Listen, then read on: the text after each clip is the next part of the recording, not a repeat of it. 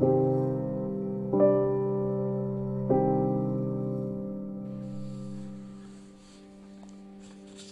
amigos, soy Damaso María. Esta noche vamos a hablar un poquito más acerca de los acontecimientos del Palmar, las noticias que salen del culto palmariano y arrojando luces también para poder discernir sobre el grupo palmariano, la fundación de este grupo palmariano, los orígenes, las personas involucradas los crímenes, los abusos, los delitos. bueno, primero quiero empezar porque hemos encontrado pues en la página web, como todos podéis visitar la página web de, esta, de este grupo palmariano, en la que pues van criticando digamos las cosas que encuentran ellos por internet y que no les gusta se ve que les molesta les pica les les escuece de que hayan gente, víctimas y gente que cuenta sus testimonios, cuentan sus historias que, han sucedido, que, vivieron, que sufrieron y aguantaron en esta secta.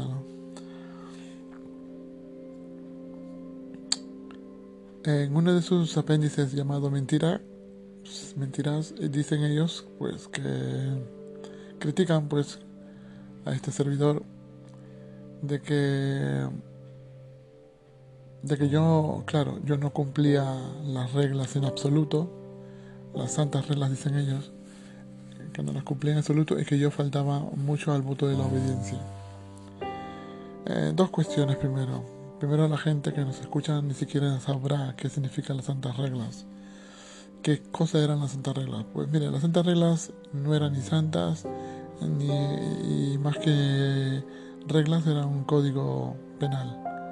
Eran una serie de listas, de una serie de prohibiciones y advertencias que realmente no fueron hechas para espiritualizar o para hacer bueno al religioso. Fueron hechas para poder, eh, digamos, calmar, para poder corregir, para poder digamos, era un tipo de bozal para los viciosos de la comunidad. Y digo bozal porque esas reglas se fueron aumentando, se fueron escribiendo a medida de los escándalos que, que sucedieron dentro de los muros de los conventos palmarianos. Entonces, eh, cuando sucedía alguna, un hecho escandaloso pues Clemente pues inventaba una regla y se, se plasmaba en un libro y eran había por lo menos unas 130 y pico reglas que había que observar. Era obligatorio leerlas cada semana bajo pecado mortal, así que todo el mundo las leía y tal. Segundo, mm, claro, esas reglas no estaban hechas para mí porque yo, yo no buscaba yo no buscaba ir al convento a cometer algún delito sexual o robar o beber o emborracharme, a drogarme, fumar, hablar, meterme en las celdas, en las habitaciones de otros, acostarme con ellos, nada. mi única intención por la que yo ingresé en el Palmar fue porque a mí me dijeron de que el la iglesia palmariana era la, la continuación de la iglesia romana. Me dijeron que era católica. Me dijeron que el Papa estaba allí me dijeron que conservaban la, santa tradición. Me dijeron a mí que la Virgen se había aparecido allí y había dado unos hermosos y muy piadosos e interesantes mensajes para la humanidad. Más tarde descubrí que todos esos mensajes y eso eran cosas inventadas de Clemente, en la que engañando, pues utilizaba frases piadosas y muy eh, hacía un, fue un, monólogo, monologuista, ¿no? que hablaba y hablaba y hablaba y repetía frases ya inventadas, se, se inventaba apariciones de vírgenes ya folclóricamente, digamos, folclóricamente eh, ya retratadas en la tradición española como sudamericana, como por ejemplo, pues la Virgen a veces se parecía como la Virgen de Murillo, A veces el Cristo se parecía como el Cristo de Velázquez y, así, muchas cosas eh, de esto, ¿no? San Fernando aparecía con su armadura, con su espada. Imagínate un santo en el cielo con una espada.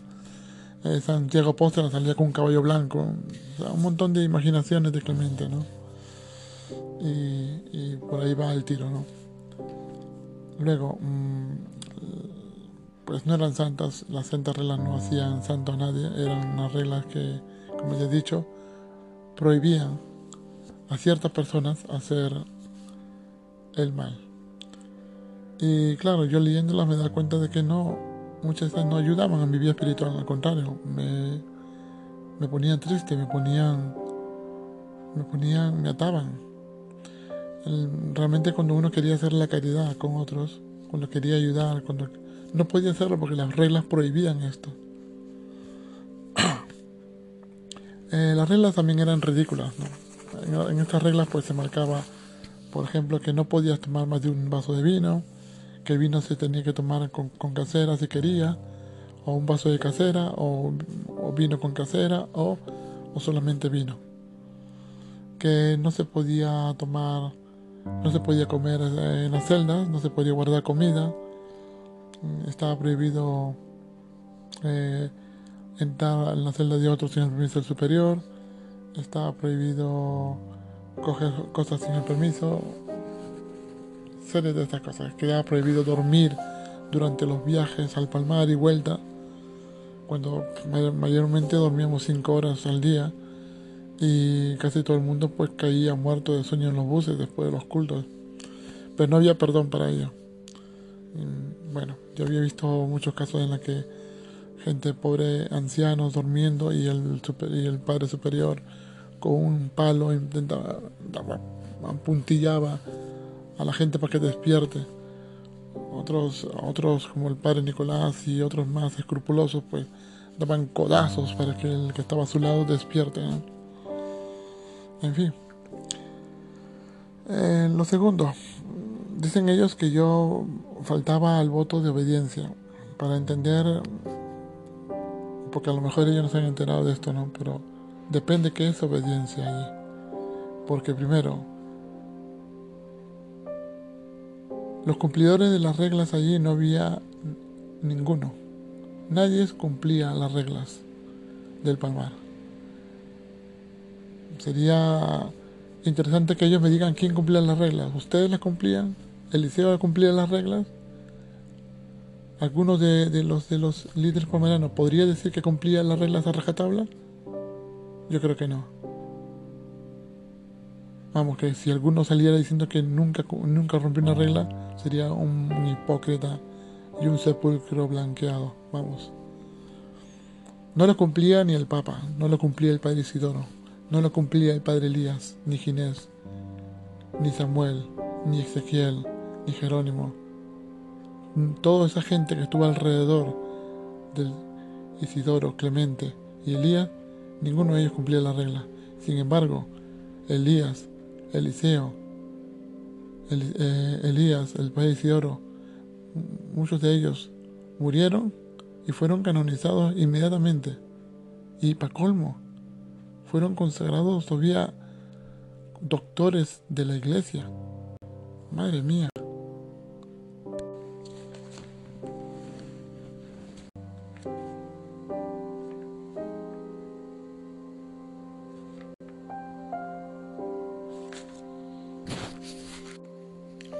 Solo los viciosos eran los que cumplían las santas reglas, o las reglas de Clemente. Nicolás era uno de ellos. Esa gente que se rodeaba de Clemente, que rodeaban a, Manuel, a Manuel Alonso Corral, al padre Elías y a otros más, aparentemente cumplían las reglas. Y mira dónde están ahora el padre Benito, fuera. El padre Jerónimo, fuera. El padre Ezequiel, fuera. El padre Elías se mató. Se mató cuando vendía cosas de la iglesia palmariana a la iglesia romana. Tenía amigos por allí, clubes nocturnos. El padre Isidoro, amigos mafiosos, blanqueando dinero, prestando dinero, haciendo chanchullos económicos. Y Clemente, pues, engañaba, le gustaba tener gente sometida a él. Esa, esa era la gente que cumplía las reglas. Clemente nunca iba al palmar. Era papá y se quedaba en casa. ¿Qué hacía en casa? Dormir, comer,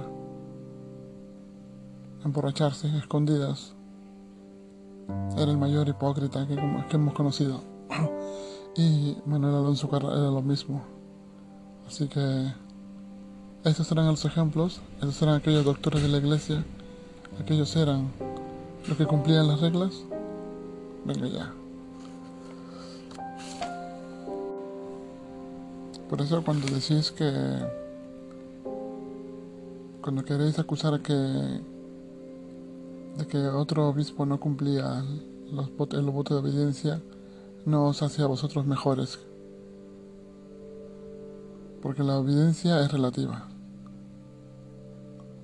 ¿Vale? Si, si el, que, el que manda una orden no la cumple, manda una orden que no se, que no se ajusta al sentido común, pues no tiene por qué ser obedecido. Simplemente así es. Eso es lo que yo pensaba. Y yo creo que en conciencia era lo mejor que yo hacía. Y pues también es una manera hipócrita de ser, ¿no? Y por eso para decir que, que como que yo no cumplía las reglas no hay que, no hay que creerme, no hay que escucharme, no hay que cuestionar lo que estoy diciendo, escuchar al menos la información y el testimonio que doy. O sea, tenéis que decir que yo no cumplía los votos de la obediencia ni las santas reglas del palmar para, para querer, querer desprestigiar mi testimonio. Os recuerdo, buscar en el libro de los mensajes de Clemente Domínguez y Gómez, 19 de junio del 78. El padre Jarabiel, irlandés, fue expulsado. ¿Por qué fue expulsado? ¿Os preguntáis por qué? No queráis hacerme creer que no conocía la historia o que ya pasó hace tiempo, ¿no? Es un ejemplo. El padre Gabriel fue invitado por el padre Isidoro, incitado muchas veces para que se acueste con él. El padre Gabriel nunca aceptó tal eh, ofrecimiento. Y en una de esas, cuando el padre Isidoro, con un plumero en la mano, intentó tocarlo, el padre Gabriel le metió un puñetazo. Salió corriendo debajo y avisó a la comunidad lo que había sucedido. El padre Isidoro estalló en cólera, fue al Clemente y Clemente baja a la comunidad y inventa un éxtasis en la que dice que se le aparece al Señor. El Señor viene en ayuda de Clemente y de Manuel Alonso Corral. El Señor supuestamente castiga y manda que castiguen al padre Graviel con la expulsión. El Señor defiende a Clemente, defiende a Manolo de ese ataque sexual y el pobre padre Graviel lo sataniza, lo criminaliza, mete miedo a la comunidad para que todos, para que el, caso de Padre Gabriel sirva de ejemplo. El ejemplo de que cuando cualquiera pueda ser sometido a un abuso, incitado a un abuso, callen. Callen por medio de que el Señor los condene. Pues meditad en eso. Así fue la misma táctica de Clemente cuando nos expulsó en el año 2000. A un grupo de inocentes, a un grupo de gente buena, piadosa, nos expulsó y no contento con ello, se inventa un éxtasis para decir que nosotros éramos malos, que nosotros éramos incumplidores de las reglas, que nosotros éramos unos depravados. Todo tiene semejanza. Por eso ahí creemos que Clemente es un mentiroso. Siempre nos ha mentido desde el principio.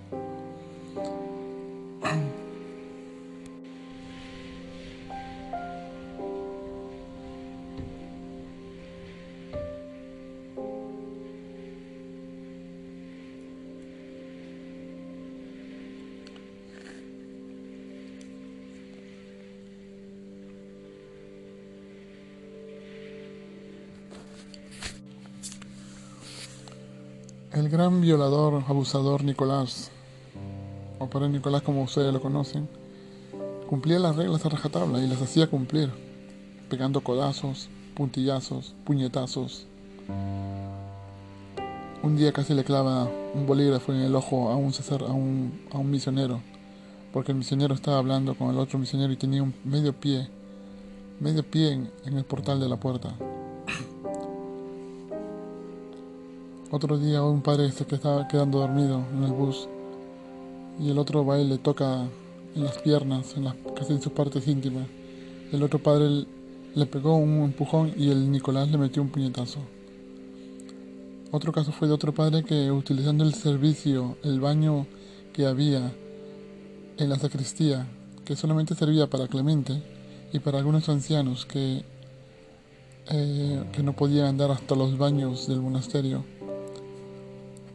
entonces padre Nicolás lo siguió y, y sin decir ni una palabra le metió un puñetazo, pero el pobre padre esquivó el puñetazo y Nicolás rompió un armario que había del lado de la puerta del servicio.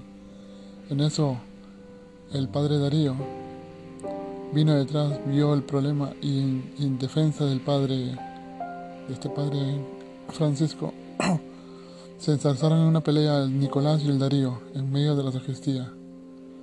El padre Darío cogió una barra de hierro y Nicolás cogió una jarra de agua, una jarra, una jarra de cristal, y se entablaron una pelea a puñetazos. Esos eran los que cumplían las reglas perfectamente. Sin embargo, su interior estaba podrido, viciado. Eran los perros guardianes de Clemente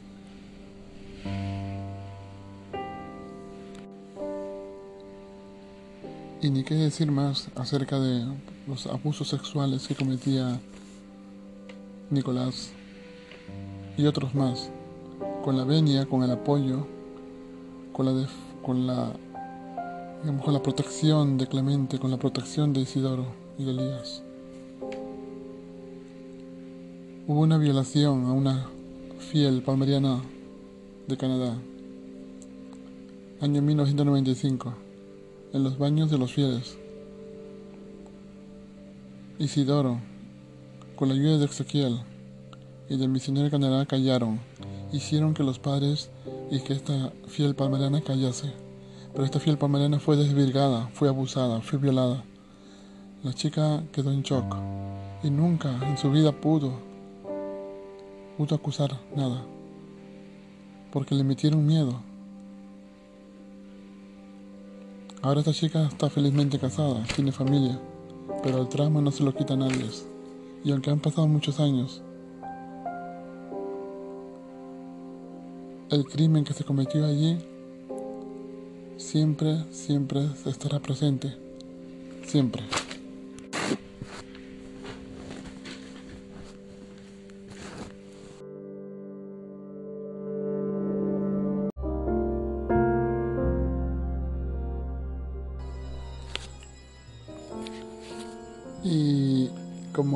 Seguimos hablando amigos, pues el padre Graviel fue rápidamente expulsado del Palmar.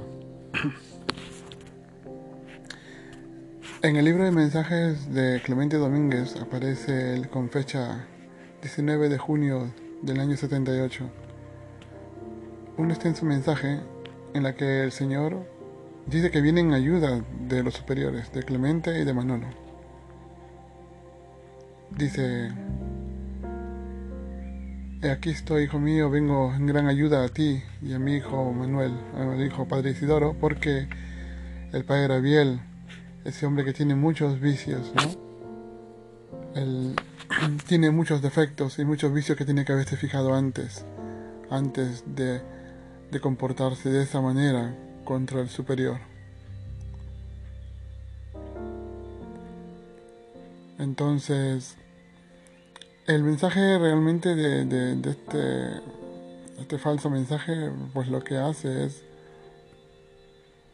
es defender los pecados de los superiores y criminalizar la justa defensa, la justa reclamación ante un abuso de una persona sensata.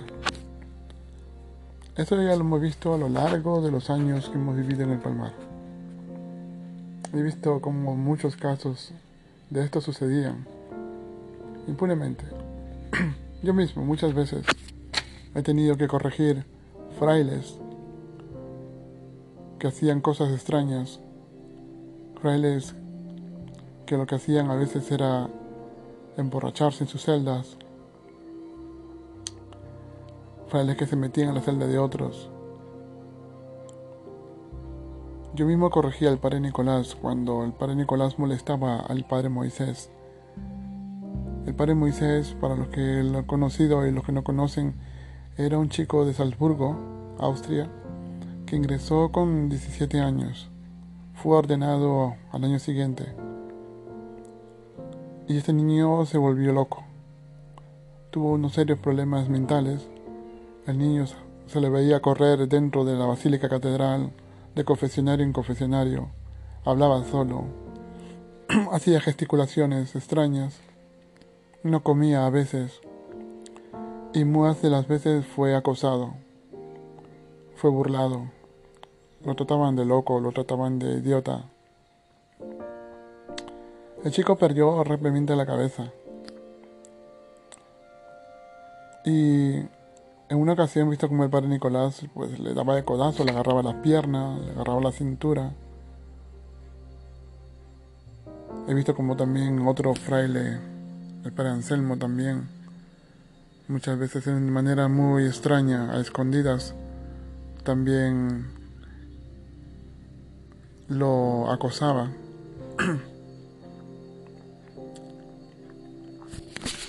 Entonces, esas cosas son muy, muy, muy, muy, eh, digamos, escandalosas para una persona que estaba ahí.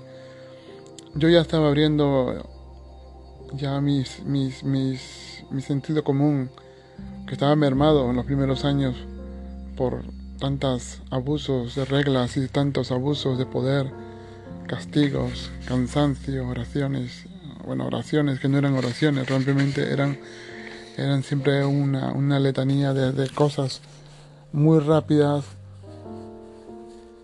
muy eh, de mucho esfuerzo físico, ¿no?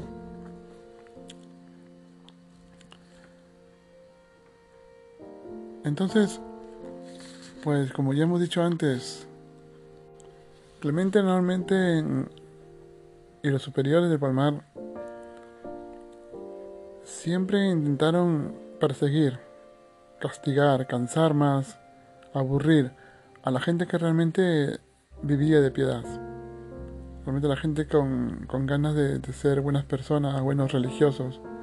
Siempre fueron perseguidos, tallados de gente rara, de extraños, de majaretas. Yo mismo oí por boca de Clemente y de Manolo este tipo de, digamos, de calificativos a algunos frailes.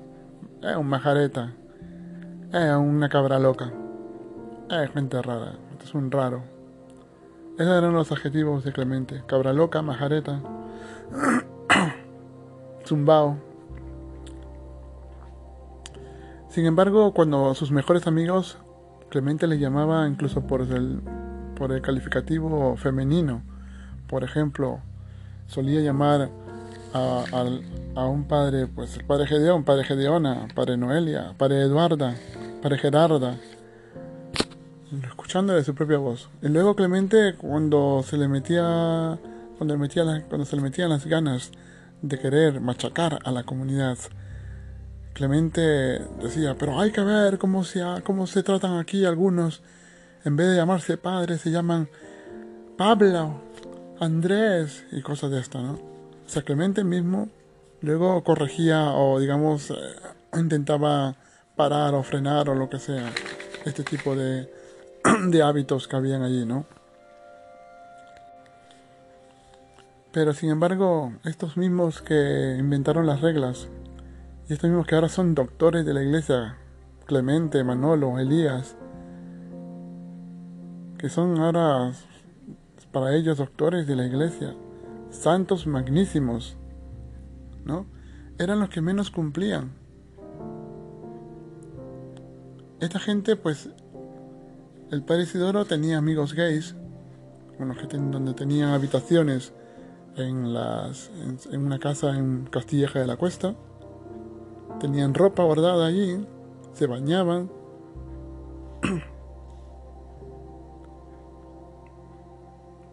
Hacían fiestas de barbacoas.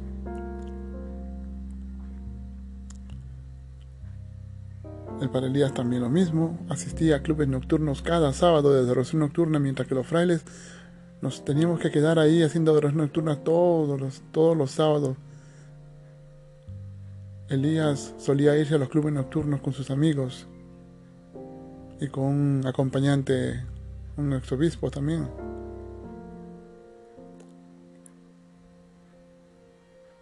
El padre Julián era otro. Él tenía un taller de, de mecánica. Y más o menos por el año 95 también 96, antes de hacerse los talleres de la talleres de, de, carpintería, de electricidad y el taller de orfebrería, él tenía un pequeño taller de mecánica donde arreglaba algunas veces los coches cambiando el aceite y cosas de estas. Según dicen, encontraron a las niñas Munch muy cerca o dentro del taller. Y para esto fue prohibido. Le prohibieron que no, que cuando trabaje, trabaje con las puertas abiertas. Y le, le pusieron a un ayudante, acompañante, para que lo vigile.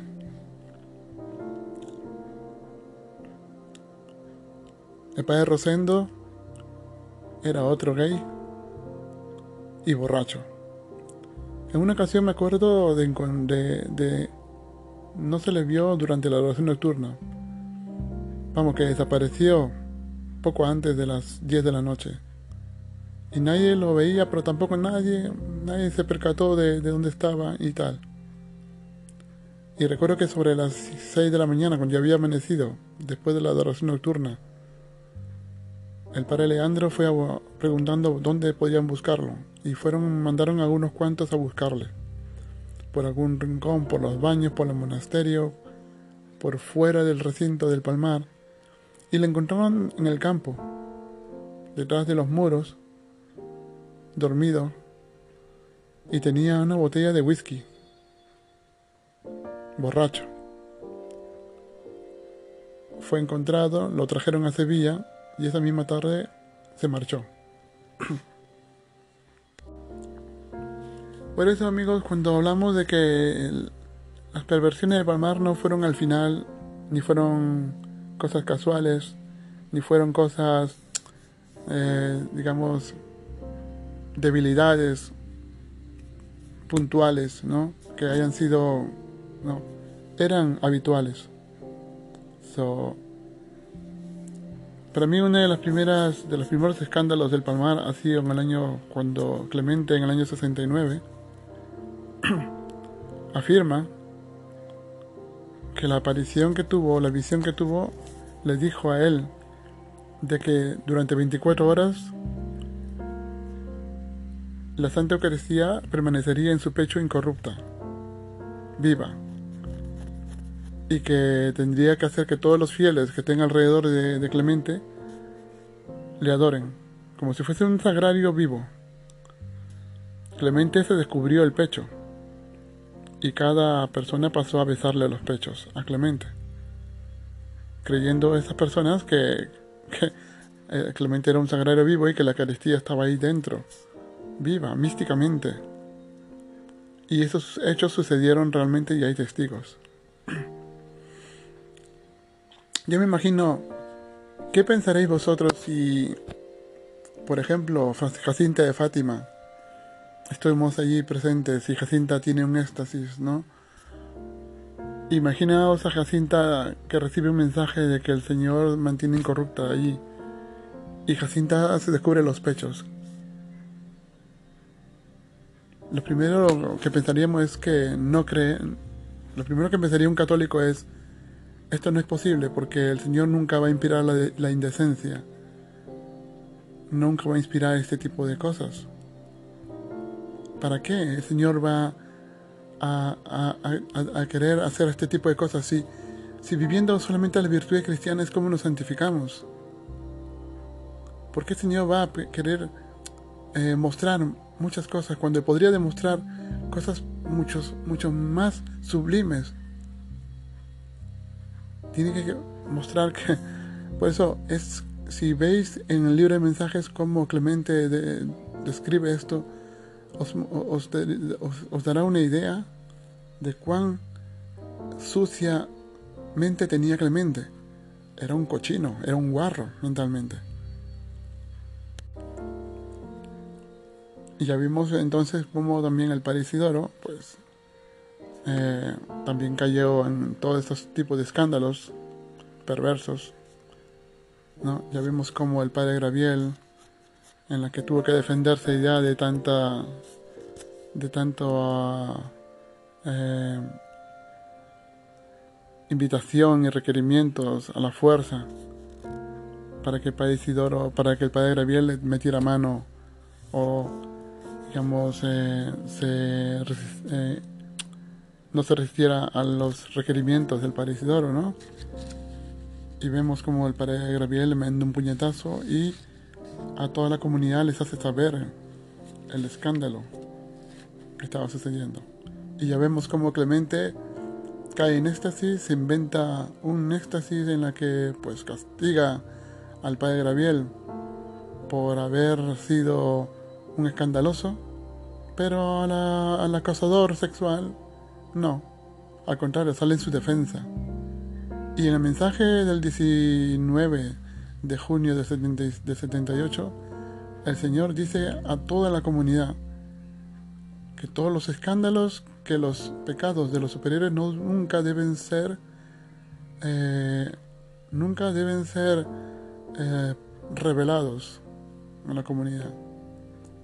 Y que nadie tiene derecho a corregir a los superiores.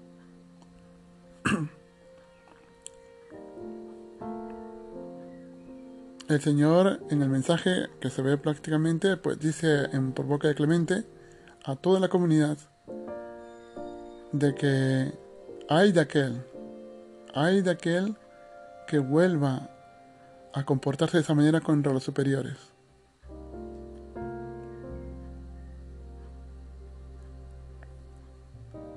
Y luego, pues, el Señor proclama de que la oscuridad del infierno y el camino del infierno estarán ahora en la vida del Padre Avial.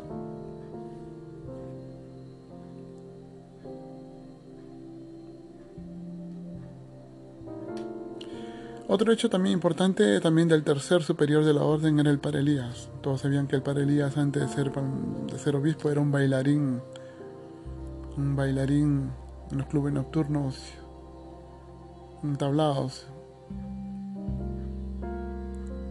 Era una persona que le gustaba la vida de juergas, de juegas nocturnas. Y, y, claro, aunque entró en el palmar, nunca perdió sus hábitos, sus hábitos sucios, sus hábitos antirreligiosos. Así que como los superiores le permitían que lo haga, pues no había problema.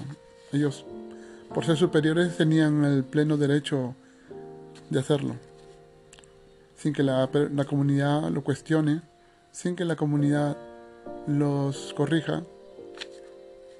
Y la comunidad, bajo miedo, pues tampoco hacían nada. Y así como, como no hacían nada, pues algunos viciosos de la comunidad pues también por su cuenta pues hacían lo suyo. Total, al final, ¿no? Y aquí un hecho muy importante. Todos sabéis que el padre Leopoldo murió hace unos años, hace un par de años me parece. El padre Leopoldo era de Granada.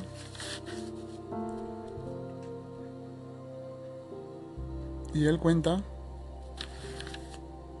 comentó en sinceridad, de que el padre Elías y él mantuvieron sexo con dos mujeres palmarianas, no monjas, con dos fieles palmarianas en las torres de la Catedral del Palmar. El padre Elías, al parecer bisexual, mantenía sexo en una de las torres del campanario, mientras que el padre Leopoldo con otra mujer palmariana también mantenía sexo en otra torre del campanario. No fue la primera vez, han habido casos también de otros frailes que fueron encontrados en las torres del campanario con alguna religiosa. Y no digo que las religiosas sean pecadoras, que sean perversas. Muchas de ellas son inocentes, ignorantes. ¿No? Y muchas de ellas son muy sacrificadas que buscan realmente con sinceridad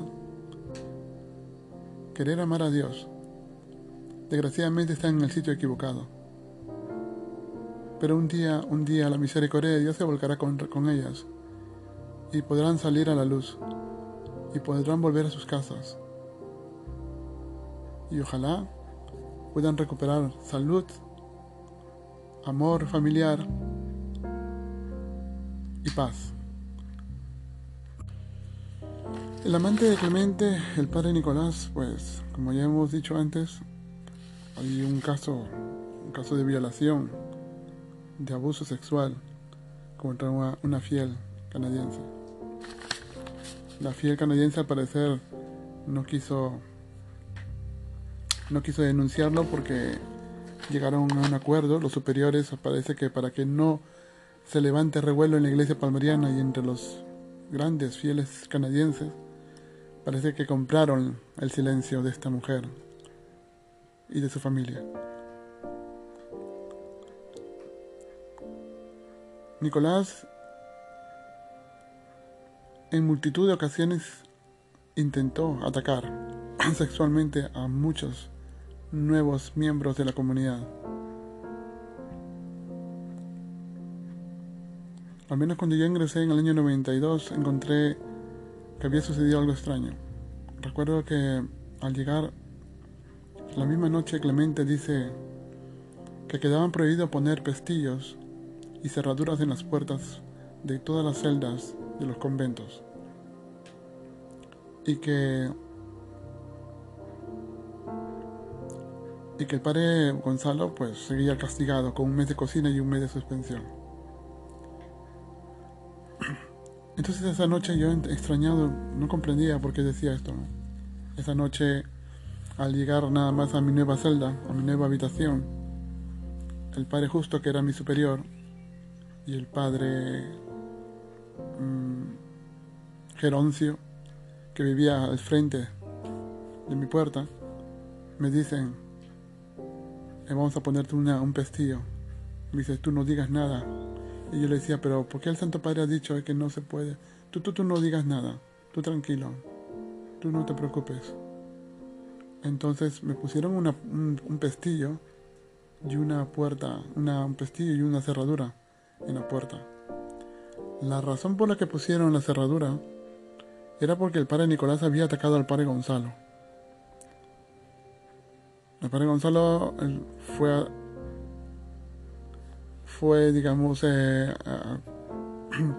el, padre, el, padre, Nicolás eh, abrió la puerta, se tiró encima de él, empezó a forzarle para mantener sexo. Lo, lo forzó, lo forzó, el padre Gonzalo resistió lo más que pudo.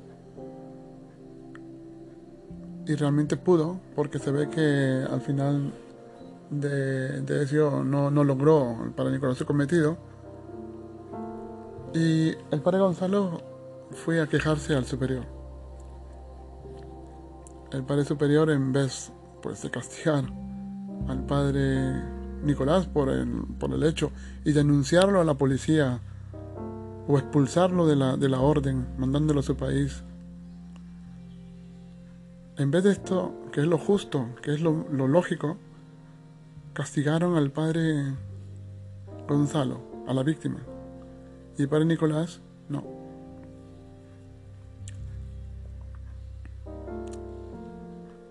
Por eso, amigos, vemos la hipocresía del Palmar y cómo es hechos, estos hechos siguen, incluso siguen hasta hoy desconocidos por los fieles.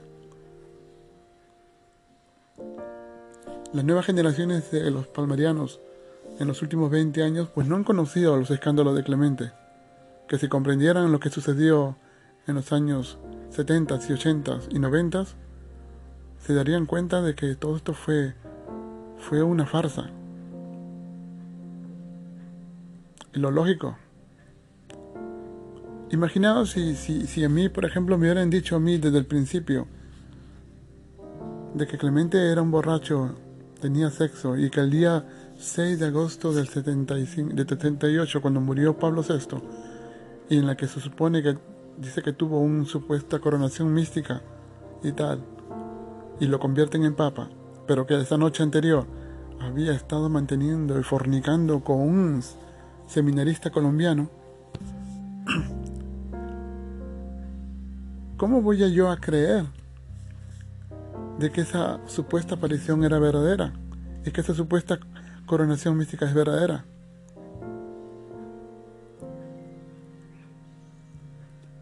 Por eso amigos, es muy importante que los mensajes eh, del Palmar sean publicados. Y los voy a hacer.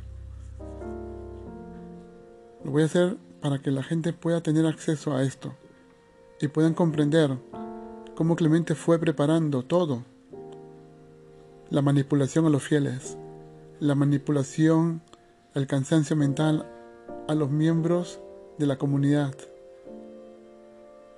Y luego cómo todo esto sirvió para hacer este imperio y convertirlo en una tradición. Estoy seguro que si todos los fieles que ahora mismo están alrededor de la catedral supiesen lo que sucedió realmente,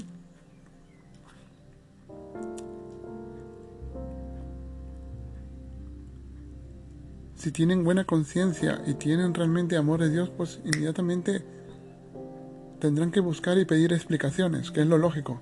Pedir explicaciones y cuestionar todo aquello sobre la iglesia palmariana. Amigos, para ser un cristiano, un católico, no nos hace falta las imágenes. No nos hace falta los bonitas rituales y liturgias y toda esa cosa con solo cumplir con la voluntad de Dios, cumplir con los mandamientos y cumplir con las virtudes cristianas, es suficiente.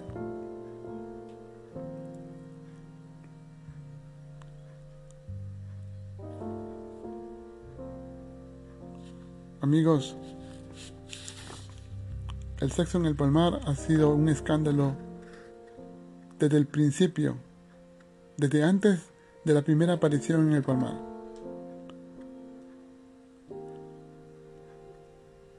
El elemento eh, corrupto y perverso fue Clemente.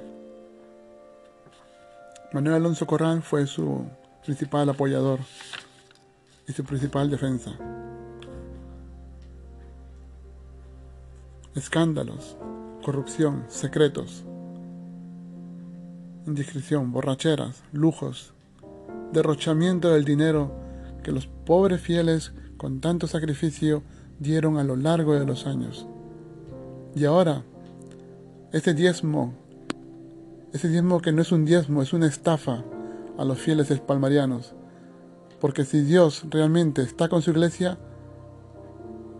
que Él arregle los problemas económicos de Palmar, no vosotros fieles, que vosotros tenéis muchísimo que pagar, que vosotros tenéis muchísimo que mantener a vuestras familias, que vuestros sueldos no alcanza para vivir el día a día. Así que no estéis obligados a pagar ese maldito diezmo, que es una estafa. Ese maldito diezmo es un robo, es un engaño. Y que por no pagarlo no os vais a condenar al infierno.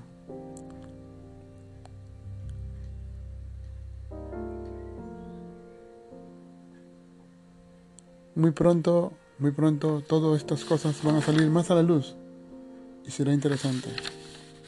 Así que, amigos, fieles palmarianos, fieles, tened mucho cuidado con vuestras hijas. Tened mucho cuidado con vuestros hijos.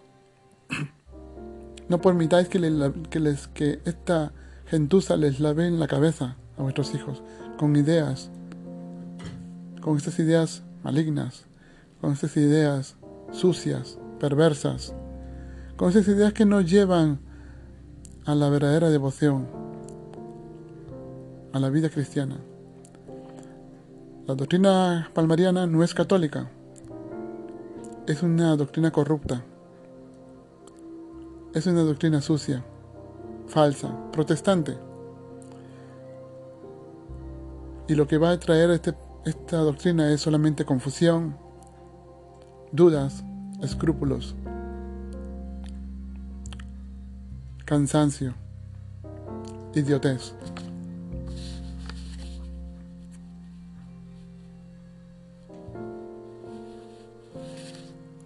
Así que tenéis mucho cuidado, tened mucho cuidado amigos con vuestras hijas y vuestros niños y vuestras niñas.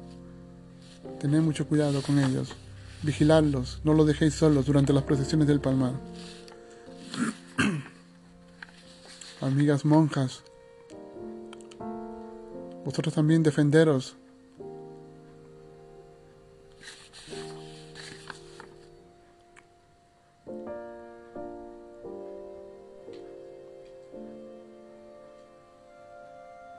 Por estos casos de abusos sexuales que cometió el padre Nicolás, padre Moisés, hermano Oseas, Padre Gonzalo, el canadiense, las niñas Munch.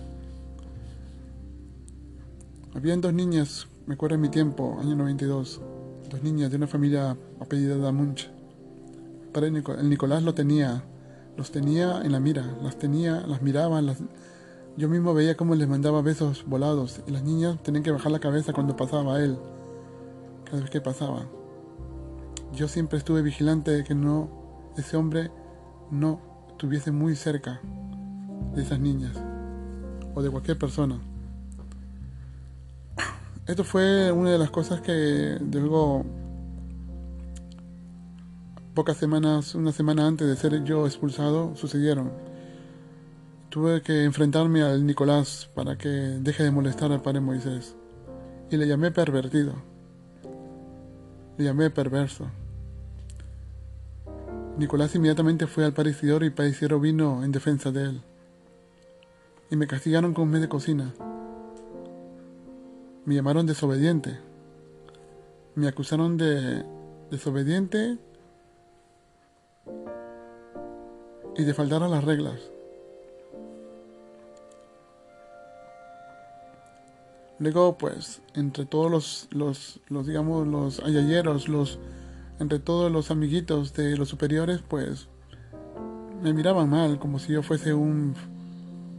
Me miraban como si yo fuese un perro sarnoso, digamos así. Alguien diferente a ellos, ¿no?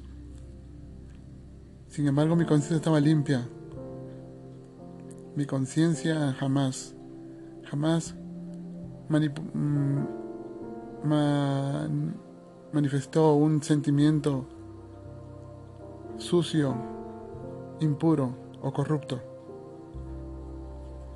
En los últimos años de mi vida en el Palmar, me fui formando mi conciencia a través de libros piadosos, a través de lecturas piadosas, de mucha profundidad espiritual. Sobre todo, empapándome del conocimiento de lo que significaba cada virtud cristiana. De cómo tener una buena conciencia y de cómo actuar cuando la ocasión lo requería. Mientras que yo cuestionaba cualquier cosa y a mi entender pues practicaba lo que tenía que practicar y dejaba de practicar lo que no era para mí. Porque muchas de las reglas y muchas de las normas para los obispos y religiosos del Palmar estaban hechas para gente viciosa, para gente ociosa, perezosa, para borrachos, pervertidos, acosadores, pero no para mí. No estaban hechas para mí, ni para muchos de nosotros. Por eso Clemente nos expulsó, porque no éramos como ellos. Y ya como dije antes en, este podcast, Clemente solía perseguir y denigrar a todos aquellos, a todo aquel o aquella que intentaba vivir su manera lo más piadosamente posible. Los perseguían, lo machacaban, lo castigaban. Pareciera que solamente en el Palmar los únicos que se sentían como en casa y que podían hacer lo que le den la gana, tenían que ser como Clemente. Gente que piensa mal, Piensa que piensa, gente que piense doblemente, doble intenciones.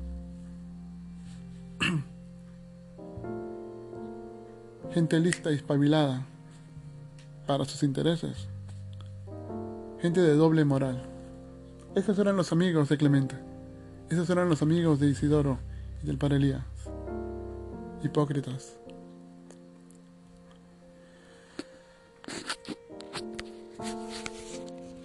Bueno amigos, pues espero que eh, sigáis vuestras preguntas. Nosotros seguimos preparando más, eh, más acerca de esto. Y como último, pues como último detalle, amigos, solamente recordar que mm, varios testigos me contaron de una gran orgía que pasó en la habitación de Clemente. Hubieron involucrado varios padres, Hubo una orgía real. Varios padres estuvieron allí. Y esos mismos padres eran los mismos que se callaban la boca y eran los mismos que mantenían pues el secreto allí. Y esos mismos eran los que eran los más escrupulosos, los que aparentemente incumplían con las reglas.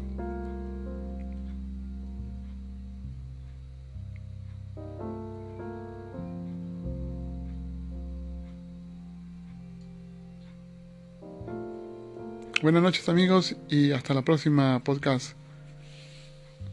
Y ya saben, escribirnos a la página palmarenchurch.gmail.com Visiten también nuestra página web en Facebook, es Palmeren Church, Iglesia Palmariana, para más información. Un abrazo. Hasta luego.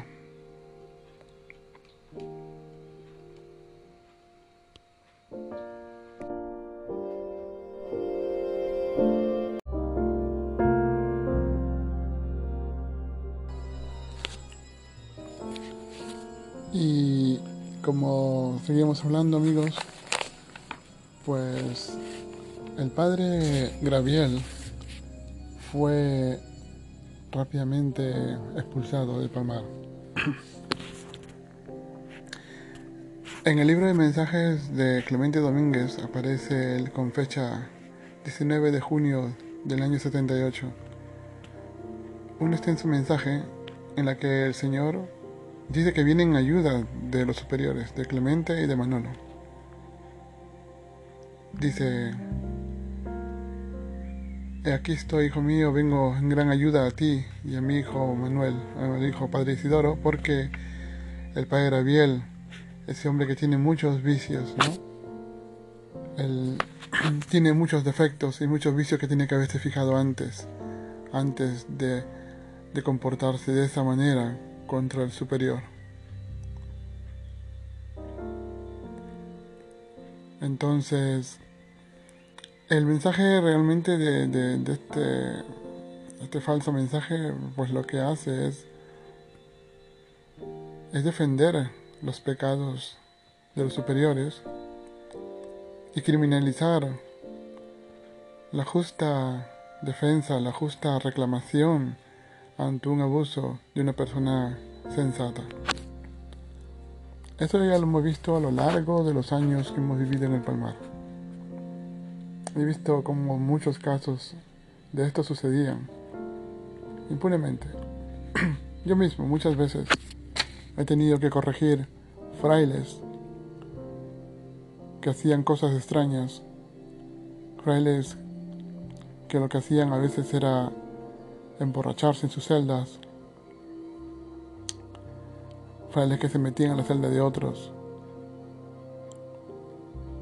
Yo mismo corregía al padre Nicolás cuando el padre Nicolás molestaba al padre Moisés. El padre Moisés, para los que lo han conocido y los que no conocen, era un chico de Salzburgo, Austria, que ingresó con 17 años. Fue ordenado al año siguiente. Y este niño se volvió loco. Tuvo unos serios problemas mentales. El niño se le veía correr dentro de la Basílica Catedral, de confesionario en confesionario. Hablaba solo. Hacía gesticulaciones extrañas. No comía a veces y muchas de las veces fue acosado, fue burlado, lo trataban de loco, lo trataban de idiota. El chico perdió rápidamente la cabeza. Y en una ocasión visto como el padre Nicolás pues le daba de codazo, le agarraba las piernas, le agarraba la cintura. He visto como también otro fraile, el padre Anselmo también, muchas veces de manera muy extraña, a escondidas, también lo acosaba.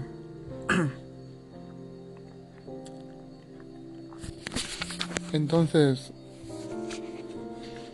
esas cosas son muy, muy, muy, muy, eh, digamos, escandalosas para una persona que estaba ahí.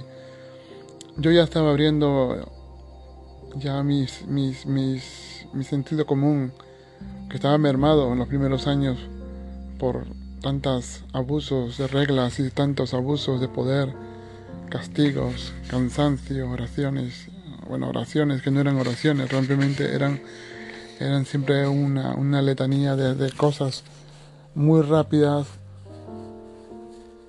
muy eh, de mucho esfuerzo físico, ¿no?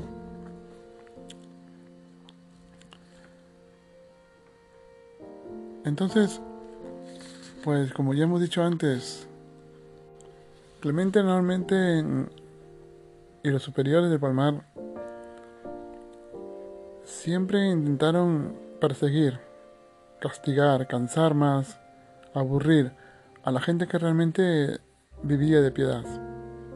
Realmente la gente con, ganas de, de ser buenas personas, buenos religiosos, siempre fueron perseguidos, tallados de gente rara, de extraños, de majaretas. Yo mismo oí por boca de Clemente y de Manolo este tipo de, digamos, de calificativos a algunos frailes. Es un majareta, es una cabra loca, es gente rara, este es un raro.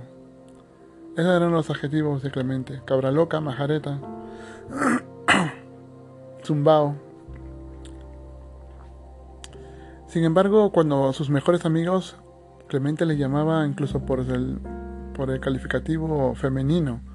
Por ejemplo, solía llamar a, a, un padre, pues el padre Gedeón, padre Gedeona, padre Noelia, padre Eduarda, padre Gerarda, escuchándole su propia voz. Y luego Clemente, cuando se le metía, cuando, se le metían las ganas de querer machacar a la comunidad, Clemente decía, pero hay que ver cómo se, cómo se tratan aquí algunos. En vez de llamarse padre, se llaman Pablo, Andrés y cosas de esta, ¿no? Sea, Clemente mismo luego corregía o, digamos, eh, intentaba parar o frenar o lo que sea este tipo de, de hábitos que habían allí, ¿no? Pero sin embargo, estos mismos que inventaron las reglas Y estos mismos que ahora son doctores de la iglesia, Clemente, Manolo, Elías, que son ahora para ellos doctores de la iglesia, santos magnísimos, ¿no? Eran los que menos cumplían. Esta gente, pues, el padre Isidoro tenía amigos gays, bueno, que donde tenían habitaciones en, las, en, una casa en Castilleja de la Cuesta. Tenían ropa bordada allí, se bañaban.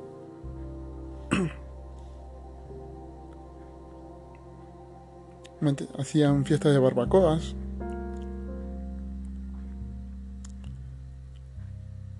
El Parelías también lo mismo. Asistía a clubes nocturnos cada sábado de adoración nocturna, mientras que los frailes nos teníamos que quedar ahí haciendo adoración nocturna todos los, todos los sábados.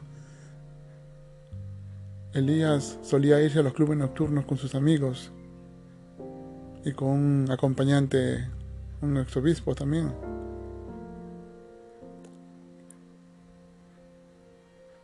El padre Julián era otro. Él tenía un taller de, mecánica.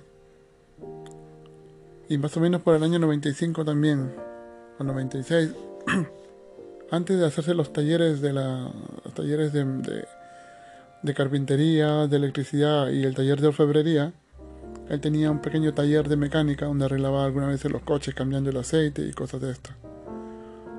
Según dicen, encontraron a las niñas Munch muy cerca o dentro del taller. Y para esto fue prohibido. Le prohibieron que, no que cuando trabaje, trabaje con las puertas abiertas. Y le, le pusieron a un ayudante, acompañante, para que lo vigile.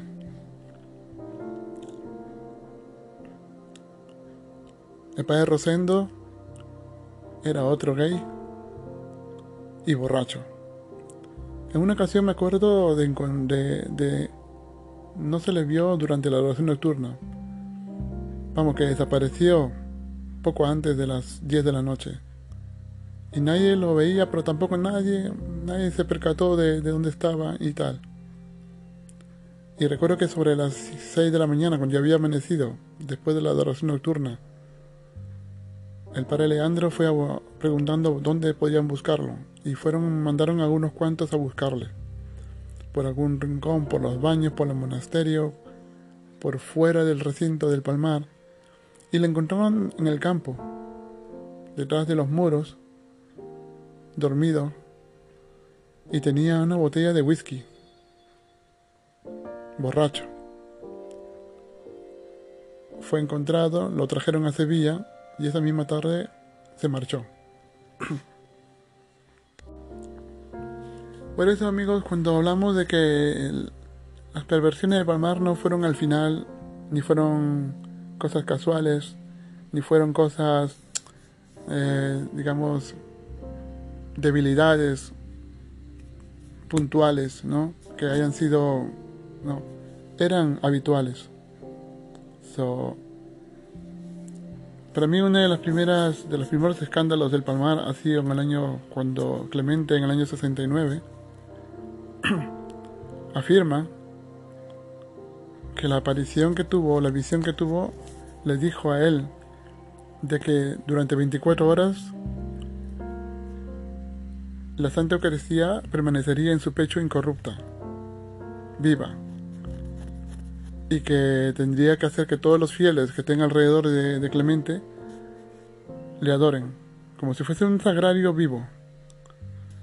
Clemente se descubrió el pecho y cada persona pasó a besarle los pechos a Clemente, creyendo esas personas que, eh, Clemente era un sagrario vivo y que la Eucaristía estaba ahí dentro, viva, místicamente.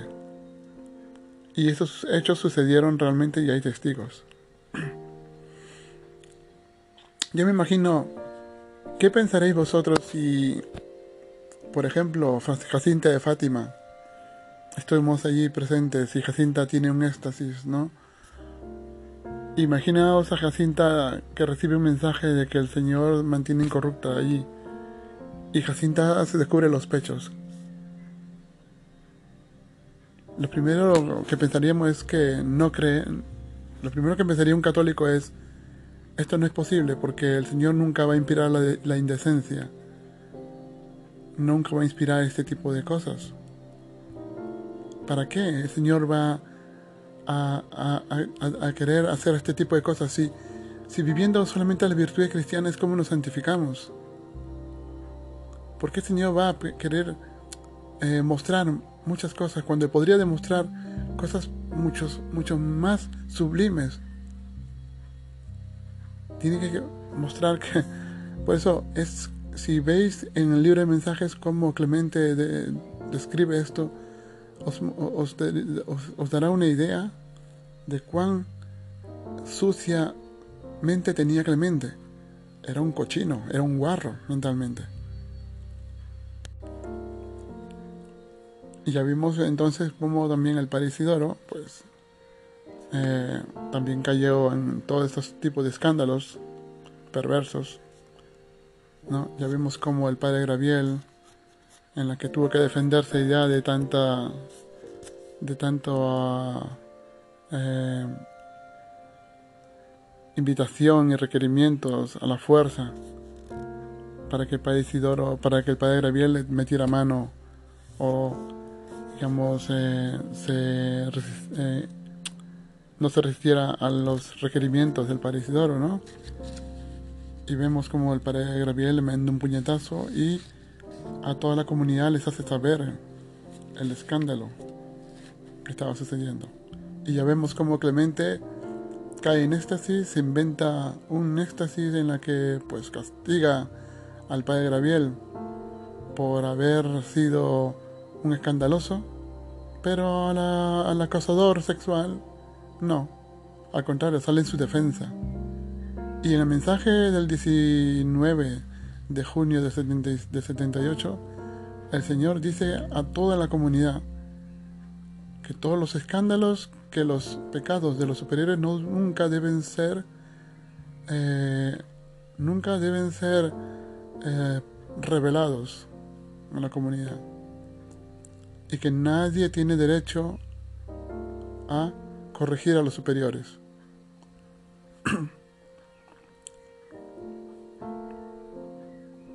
El Señor en el mensaje que se ve prácticamente, pues dice en, por boca de Clemente a toda la comunidad de que hay de aquel, hay de aquel que vuelva a comportarse de esa manera contra los superiores.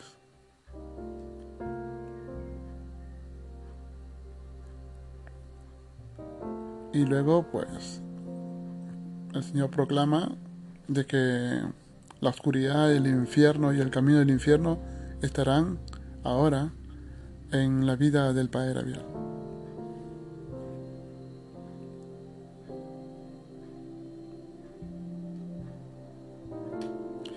Otro hecho también importante también del tercer superior de la orden era el Padre Elías. Todos sabían que el Padre Elías antes de ser, de ser obispo era un bailarín un bailarín en los clubes nocturnos, tablados. Era una persona que le gustaba la vida de juergas, de juegas nocturnas. Y, y, claro, aunque entró en el palmar, nunca perdió sus hábitos, sus hábitos sucios, sus hábitos antirreligiosos. Así que como los superiores le permitían que lo haga, pues no había problema. Ellos, por ser superiores, tenían el pleno derecho de hacerlo, sin que la, la comunidad lo cuestione, sin que la comunidad los corrija y la comunidad bajo miedo pues tampoco hacía nada. Y así como como no hacían nada, pues algunos viciosos de la comunidad, pues también por su cuenta, pues hacían lo suyo. Total, al final, ¿no? Y aquí un hecho muy importante. Todos sabéis que el padre Leopoldo murió hace unos años, hace un par de años me parece para Leopoldo era de Granada.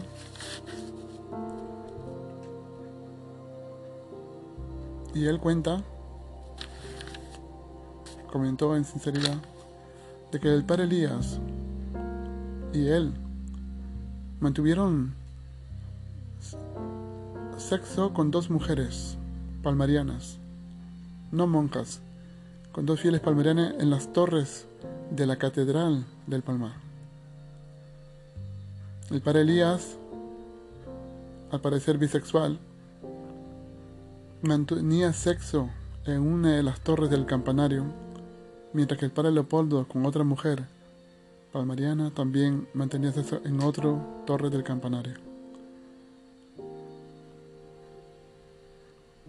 No fue la primera vez, han habido casos también de otros frailes que fueron encontrados en las torres del campanario con algunas religiosas. Y no digo que las religiosas sean pecadoras, que sean perversas. Muchas de ellas son inocentes, ignorantes.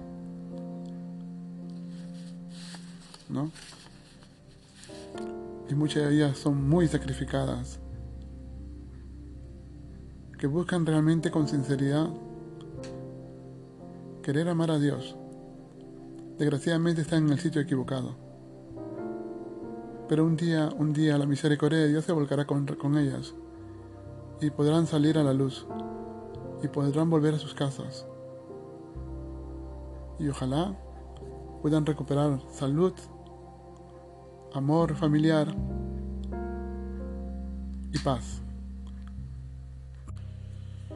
El amante de Clemente, el padre Nicolás, pues, como ya hemos dicho antes, hay un caso, un caso de violación de abuso sexual contra una, fiel canadiense. La fiel canadiense al parecer no quiso no quiso denunciarlo porque llegaron a un acuerdo. Los superiores parece que para que no se levante revuelo en la iglesia palmariana y entre los grandes fieles canadienses, parece que compraron el silencio de esta mujer y de su familia.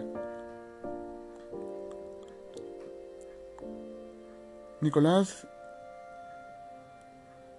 en multitud de ocasiones intentó atacar sexualmente a muchos nuevos miembros de la comunidad. Al menos cuando yo ingresé en el año 92 encontré que había sucedido algo extraño. Recuerdo que al llegar la misma noche Clemente dice que quedaban prohibidos poner pestillos y cerraduras en las puertas de todas las celdas de los conventos. Y que y que el padre Gonzalo pues seguía castigado con un mes de cocina y un mes de suspensión. Entonces esa noche yo extrañado no comprendía por qué decía esto. Esa noche al llegar nada más a mi nueva celda, a mi nueva habitación, el padre justo que era mi superior y el padre mm, Geroncio, que vivía al frente de mi puerta, me dicen, eh, vamos a ponerte un pestillo. Me dice, tú no digas nada. Y yo le decía, pero ¿por qué el Santo Padre ha dicho que no se puede? Tú, tú, tú no digas nada, tú tranquilo, tú no te preocupes. Entonces me pusieron un, pestillo y una puerta, una, un pestillo y una cerradura en la puerta. La razón por la que pusieron la cerradura era porque el padre Nicolás había atacado al padre Gonzalo. El padre Gonzalo fue, fue digamos, eh, el, padre, el padre Nicolás eh, abrió la puerta, se tiró encima de él, empezó a forzarle para mantener sexo. Lo lo forzó, lo forzó, el padre Gonzalo resistió lo más que pudo. Y realmente pudo porque se ve que al final de, eso no, no, logró el padre Nicolás su cometido. Y el padre Gonzalo fue a quejarse al superior. El padre superior en vez pues de castigar al padre Nicolás por el, por el hecho y denunciarlo a la policía o expulsarlo de la, de la orden, mandándolo a su país. En vez de esto, que es lo justo, que es lo, lo lógico, castigaron al padre Gonzalo, a la víctima. Y para Nicolás, no.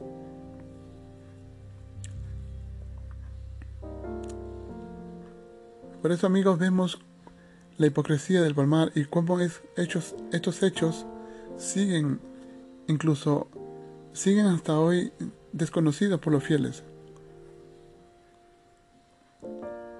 Las nuevas generaciones de los palmarianos en los últimos 20 años pues no han conocido los escándalos de Clemente. Que si comprendieran lo que sucedió en los años 70 y 80 y 90 se darían cuenta de que todo esto fue fue una farsa. Y lo lógico.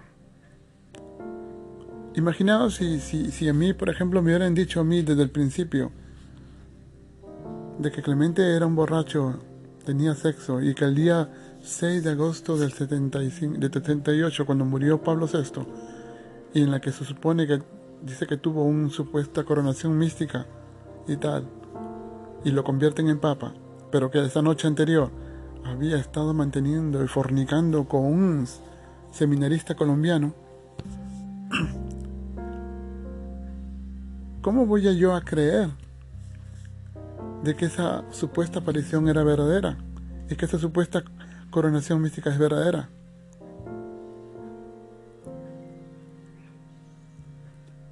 Por eso amigos, es muy importante que los mensajes eh, del Palmar sean publicados. Y los voy a hacer. Lo voy a hacer para que la gente pueda tener acceso a esto y puedan comprender cómo Clemente fue preparando todo. La manipulación a los fieles, la manipulación, el cansancio mental a los miembros de la comunidad. Y luego cómo todo esto sirvió para hacer este imperio y convertirlo en una tradición. Estoy seguro que si todos los fieles que ahora mismo están alrededor de la catedral supiesen lo que sucedió realmente,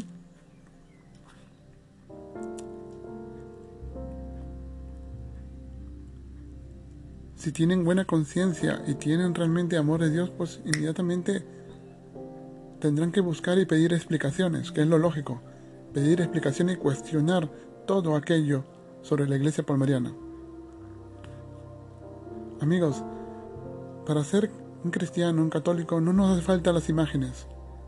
No nos hace falta los bonitas rituales y liturgias y toda esa cosa con solo cumplir con la voluntad de Dios, cumplir con los mandamientos y cumplir con las virtudes cristianas, es suficiente.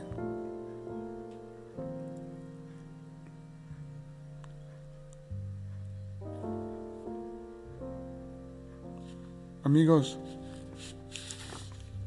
el sexo en el palmar ha sido un escándalo desde el principio, desde antes de la primera aparición en el palmar.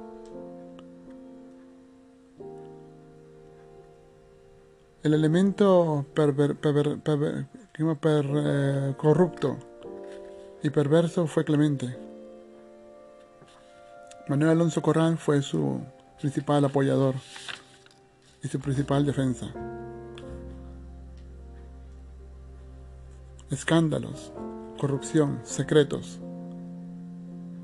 indiscreción, borracheras, lujos, derrochamiento del dinero que los pobres fieles con tanto sacrificio dieron a lo largo de los años. Y ahora, ese diezmo, ese diezmo que no es un diezmo, es una estafa a los fieles espalmarianos. Porque si Dios realmente está con su iglesia,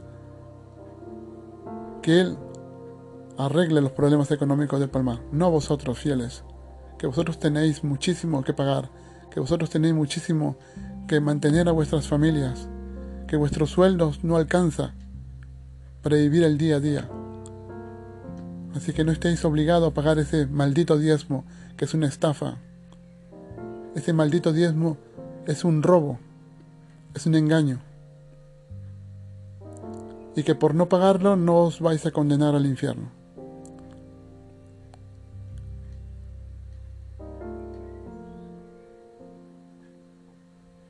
muy pronto, muy pronto, todas estas cosas van a salir más a la luz y será interesante. Así que, amigos, fieles palmarianos,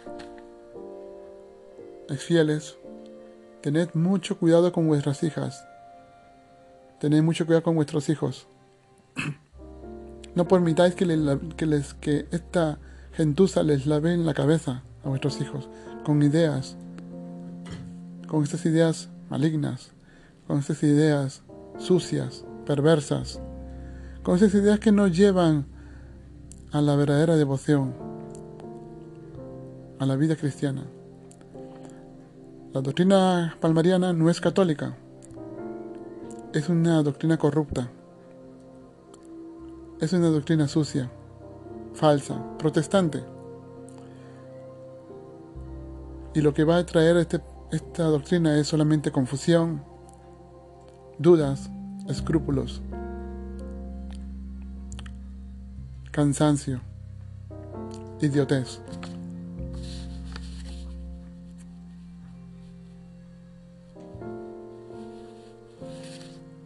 Así que tenéis mucho cuidado, tenéis mucho cuidado amigos con vuestras hijas y vuestros niños y vuestras niñas.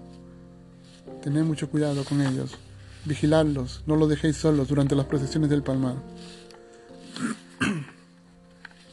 Amigas monjas, vosotros también defenderos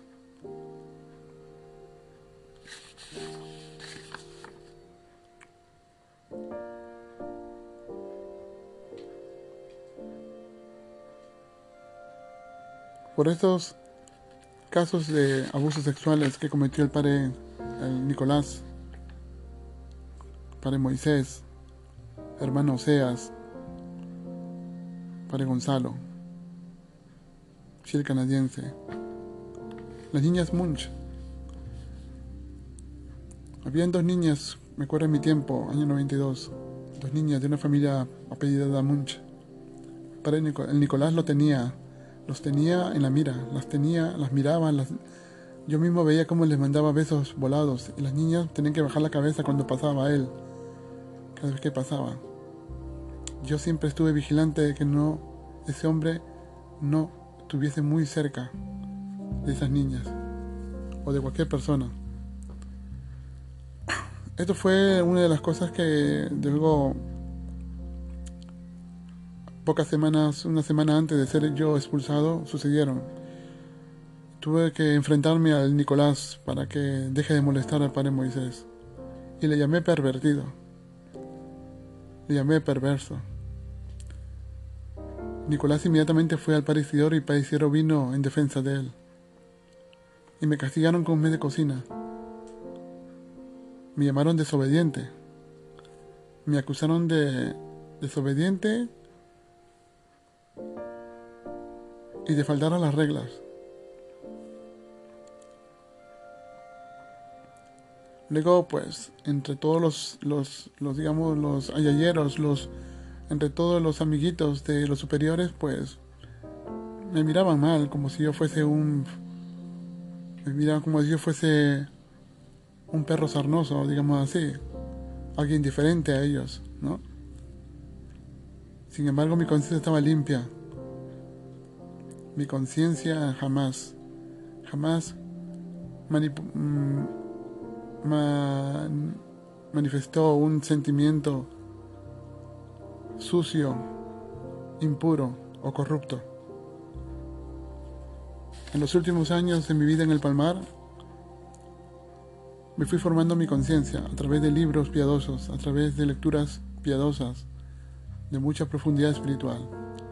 Sobre todo, empapándome del conocimiento de lo que significaba cada virtud cristiana, de cómo tener una buena conciencia y de cómo actuar cuando la ocasión lo requería. Mientras que yo cuestionaba cualquier cosa y a mi entender pues practicaba lo que tenía que practicar y dejaba de practicar lo que no era para mí, porque muchas de las reglas y muchas de las normas para los obispos y religiosos del Palmar estaban hechas para gente viciosa, para gente ociosa, perezosa, para borrachos, pervertidos, acosadores, pero no para mí. No estaban hechas para mí, ni para muchos de nosotros. Por eso Clemente nos expulsó, porque no éramos como ellos. Y ya como dije antes en, este podcast, Clemente solía perseguir y denigrar a todos aquellos, a todo aquel o aquella que intentaba vivir su manera lo más piadosamente posible. Los perseguían, lo machacaban, lo castigaban. Pareciera que solamente en el Palmar los únicos que se sentían como en casa y que podían hacer lo que le den la gana, tenían que ser como Clemente. Gente que piensa mal, piensa que piensa, gente que piense doblemente, doble intenciones. gente lista y espabilada para sus intereses. Gente de doble moral. Esos eran los amigos de Clemente. Esos eran los amigos de Isidoro y del padre Elías. Hipócritas.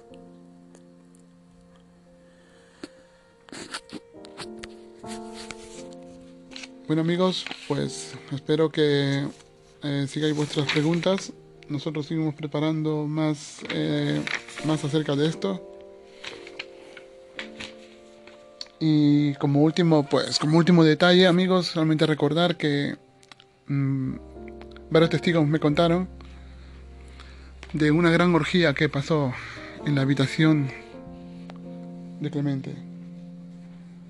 Hubieron involucrado varios padres. Hubo una orgía real. Varios padres estuvieron allí. Y esos mismos padres eran los mismos que se callaban la boca y eran los mismos que mantenían pues el secreto allí. Y esos mismos eran los que eran los más escrupulosos, los que aparentemente incumplían con las reglas.